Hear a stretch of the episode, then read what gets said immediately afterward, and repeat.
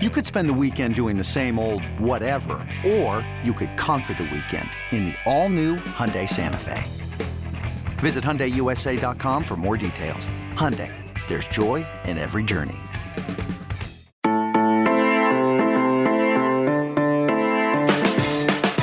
Signing day is over. The transfer portal has finally slowed down. Only three of 24 7 Sports' top 100 players are uncommitted in that regard. And so that means that all's quiet on the Western Front, right? Nah, not exactly. Good morning. It's Monday, February 7th, and you are listening to the College Football Daily. My name is Trey Scott. Today's episode will be yet another dip into the Ole Miss transfer portal space as we have 24 7 Sports' Carl Reed interviewing Ole Miss head coach Lane Kiffin. The interview was actually conducted earlier last week and ran as a video property on 24 7 Sports. And my hunch is that Lane Kiffin's jab at Texas A&M that you will hear is probably one of the reasons that Jimbo Fisher went off on National Signing Day. But before we get to that, I'm going to take a deep breath here because we do have a lot to get to as far as updated news on the coaching carousel going bananas. Uh, first off, obviously, Auburn. Uh, as I record this Sunday afternoon, Bryan Harsin is still Auburn's head coach, but that's probably going to change. Probably going to change very soon. The great Phillip Marshall at Auburn Undercover reports that Harsin's separation from Auburn is imminent. Uh, the first year coach by way of Boise State, as you all know, I mean, it was just a disastrous first season on the plains. Think about it. Started in the preseason. Harsin obviously was not of the mind that a high vaccination rate among his team was an advantage or, or, or, a big deal worth pressing. And regardless of how you feel about that, Harsin's stance was at absolute odds with the stances of championship coaches Nick Saban and Kirby Smart, who used their podium at SEC Media Days to tout their over 90% vaccination rate as a team as a competitive advantage. Auburn started off the year pretty well and really pushed Penn State to the brink in week three in Happy Valley, but ended up losing five straight to end the year. A stream of players after the season transferred out. That includes starting quarterback Bo Nix. Nearly half of the coaches who Harsin is hired in the last offseason and change have already left or were fired. That included a mid year firing of their wide receivers coach, but it also, and more importantly, as far as optics go, includes offensive coordinator Austin Davis, who stepped away last week,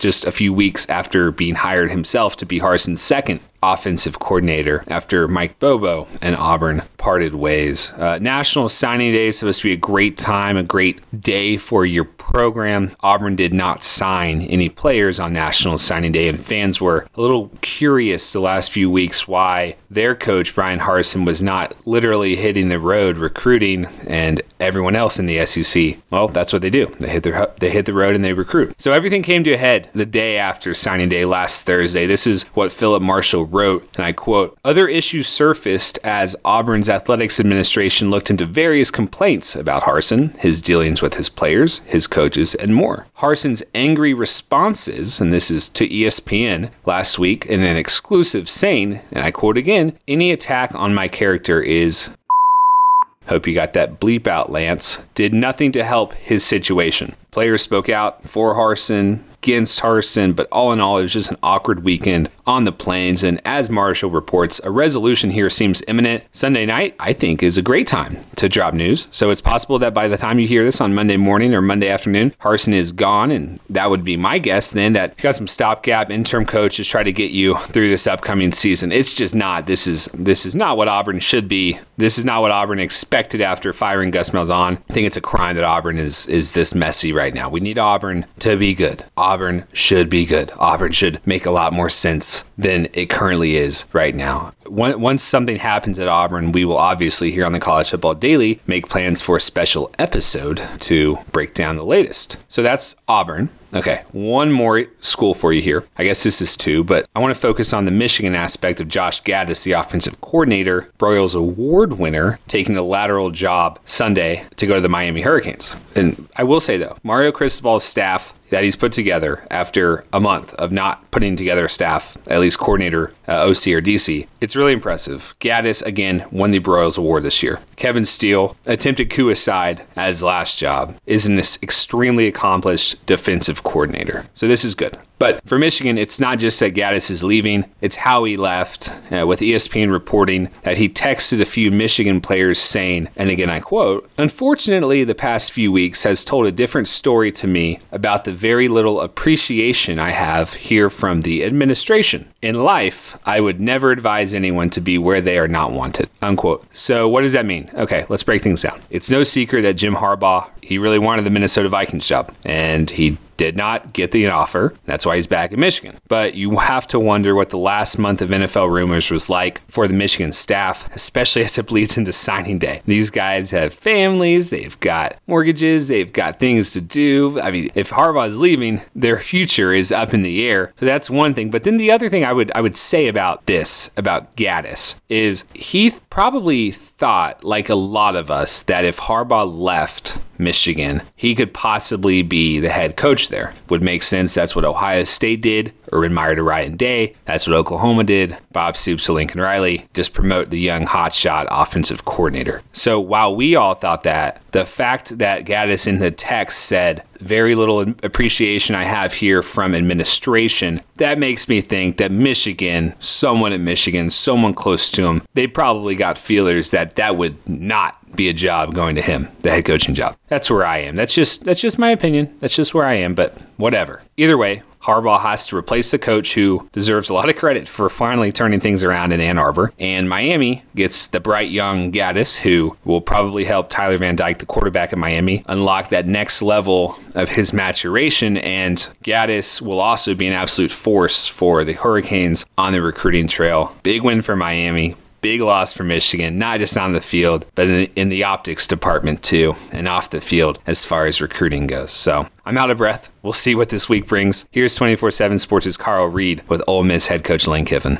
Guys, this is Carl Reed, college football analyst with 24 7 Sports. I'm here with the head coach of Ole Miss, Lane Kiffin. Coach, how are you doing today? Great, Carl. Appreciate you having us. Coach, I want to get right into it. You guys right now are ranked number one in the transfer portal rankings, and you've been doing a remarkable job of bringing that in. Is the transfer portal good for college football? We've been getting a lot of opinions. Some guys love it, some hate it. You guys have been dominating in the recruiting of it. What do you think about the portal and where things are today in the game? Well, I think that, you know, it's good kids have the opportunity to leave. I think that it needs to be like anything when it comes out early there's issues with it, so there needs better need to be de- better dates around it, so kids aren't you know leaving in season stuff like what was happening. But it's really good. It just needs to be be fixed a little bit. Do you think that freshmen and some of the young guys that naturally have an adjustment to make when they enter college, do you think some of those guys are giving up too soon? Like if a young guy comes in right away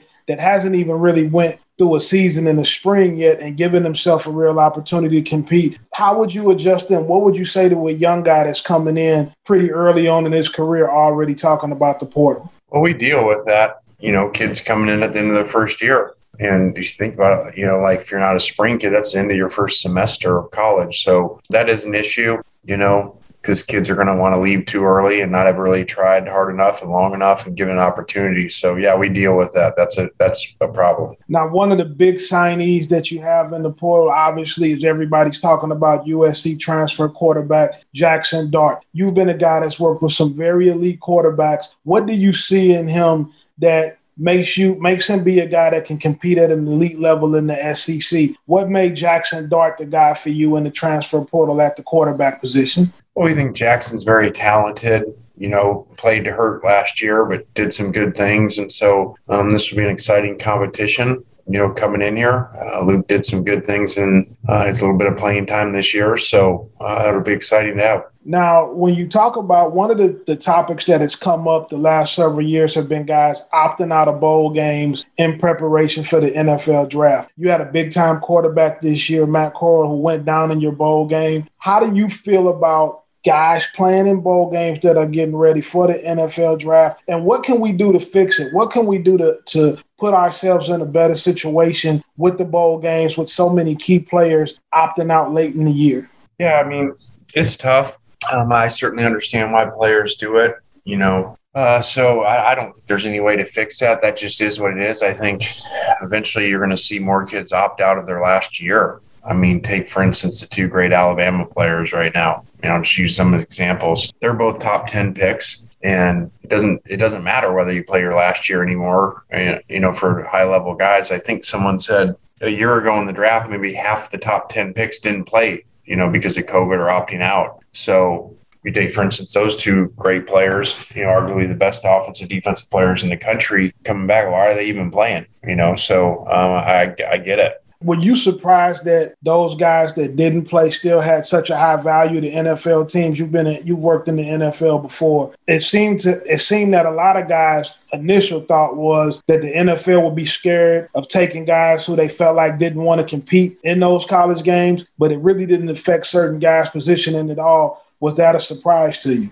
No, um, uh, the NFL is going to look at film, look at tape, measurements, and figure out who they are. And I don't think, you know, just like when they say people opting out of bowl games, people start to do that. People are going to they're going to drop in the draft. No, they're not. You know, um, they're going to draft who they think the best player is, not because they decided not to play in one game. Coach, how important is in-state recruiting typically when guys get jobs, they always say they want to put a fence around their backyard and focus on in-state recruiting. But when you're trying to compete for national championships, a lot of times it seems like you have to go get the best player available at a position, regardless of where he's from. Does in-state recruiting matter as much as everybody says it does, or does it have to be more of an emphasis on getting the best available player you can get anywhere in the country? I think it's got to be the best available player. You know, you can research people that have said, "Oh, we're just going to sign players from where we're at," you know, and they end up getting fired because they're not good enough. So, um, and people that have done it more national and not as much home. So, in my opinion, you need to sign the best players, and if they're equal, then take the local kids. Um, but you know, I don't think you say we're just taking out of state and we're just or we're just taking in state, and I've seen that fail. We will hear more from Carl Reed and Lane Kiffin when we come back. This episode is brought to you by Progressive Insurance. Whether you love true crime or comedy, celebrity interviews or news, you call the shots on what's in your podcast queue. And guess what? Now you can call them on your auto insurance too with the Name Your Price tool from Progressive. It works just the way it sounds. You tell Progressive how much you want to pay for car insurance, and they'll show you coverage options that fit your budget. Get your quote today at progressive.com to join the over 28 million drivers who trust Progressive. Progressive Casualty Insurance Company and Affiliates. Price and coverage match limited by state law. When you need mealtime inspiration, it's worth shopping Kroger, where you'll find over 30,000 mouthwatering choices that excite your inner foodie. And no matter what tasty choice you make, you'll enjoy our everyday low prices, plus extra ways to save, like digital coupons worth over $600 each week. You can also save up to $1 off per gallon at the pump with fuel points. More savings and more inspiring flavors make shopping Kroger worth it every time. Kroger, fresh for everyone. Fuel restrictions apply. Now, one of the things that has you've become known for is your presence on social media. Now, there's a lot of college football coaches that don't use Twitter, and there's a lot of guys who don't know how to use it. They feel like it's a distraction, but you've really embraced it to where some people say that you are the king of the trolls, that you that you troll people on Twitter, and that you have a lot of fun with it. Coach, what's made you embrace Twitter? How has it been effective for you? And and what made you fall in love with it so much in terms of how you communicating with the college football world? I don't really know you know why it got so popular with me. I'm just kind of a normal person you know how i live my life and and on twitter i do that especially. And so i've never been a you know just coach speak person. I think that's boring. I used to be bored listening to press conferences when coaches did that or post games. So I kind of said I'd never do that. So um, that's why you just kind of get what is. And I think it's okay to have fun. I mean, life's short and nothing wrong with having fun of it. You know, people ask, oh, you know, what about Brian Kelly? I said, well, I would joke with Brian Kelly. Maybe he laughed at that, you know, um, grinding on players like that.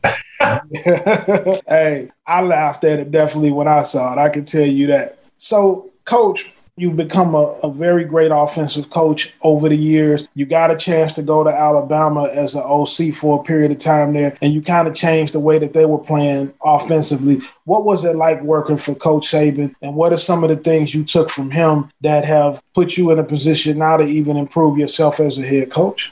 Well, a lot. You know, just the organization and the CEO approach that Coach Saban does. And, you know, he's just unbelievable to do it for the, the amount of time he's done it for with different players, different coaches. I mean, he, he's, like I've said before, you know, he was in the best coach, football coach conversation ever. Now he's in the best coach conversation ever. And coach, one of the last things I want to ask you before we get out of here, Ole Miss has an incredible fan base, a lot of support, um, rabid fan base. Obviously, you playing in the SEC, especially in the SEC West, which many people will say is the best division in all of college football. What would get into an SEC championship and getting into the college football playoffs and making a run at it what would that mean for the people in the state of Mississippi? Well, that'd be tremendous, but we just got to, you know, get better one day at a time and worry about that. Will it be a playoff expansion? All those things are out of our control, but we got a lot of work to do, and there's a lot of challenges, um, especially with transfer and now NIL. You know, that's very challenging. Is has NIL changed the landscape of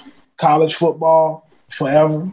Oh, it's changed. I mean, it's basically like everybody's got different salary caps. You know, like I joked the other day, like, hey, are they going to implement a luxury tax on Texas and Texas A&M? I mean, because you know, I mean, what they're paying the players is unbelievable, but it is it's legal. So you know, you got players that have never played before making hundreds of thousands, even million dollars. So it just is what it is, but it's not going to be an equal playing field around the country at all. And, you know, to me, you're going to see this happen because what would happen in the NFL if people had different salary caps. You know, eventually, you know, those guys with the high salary caps go in a lot of games. Do you do you see the NCAA ever adjusting that? Uh, is there any is there any talks about rules getting put in place to make it more level across the board in terms of what you can and what you can't do? I don't know how they're going to do it. They're going to have to do something, but I have no idea how that's going to be done. Well, coach, we'll be looking forward to it. We want to wish you luck this season and spring as you get ready. You guys are doing a great job down there, and I really appreciate you coming on with us today. All right, Carl, have a great week. Thank you. Appreciate Carl doing that interview with Lane Kiffin. Follow Carl on Twitter. Fun follow at Coach Reed Live. Carl knows all these coaches super well. I think Carl's been bypassing the old gentleman's agreement of an SID, uh, where you reach out to the school and you line up an interview and they ask you who's talking. And Carl's like, nah, not playing that game. I'm just going to text the coaches I know really well, and we're going to do interviews and do content. He did one the other day too with Oregon's Dan Lanning that was very good. I, I recommend you go check it out on 247sports.com. Anyway, have a good Monday. Maybe some Auburn news will happen or has already happened. My name is Trey Scott. Our producer is Lance Glenn. We'll talk to you on Tuesday for the next edition of the College Football Daily.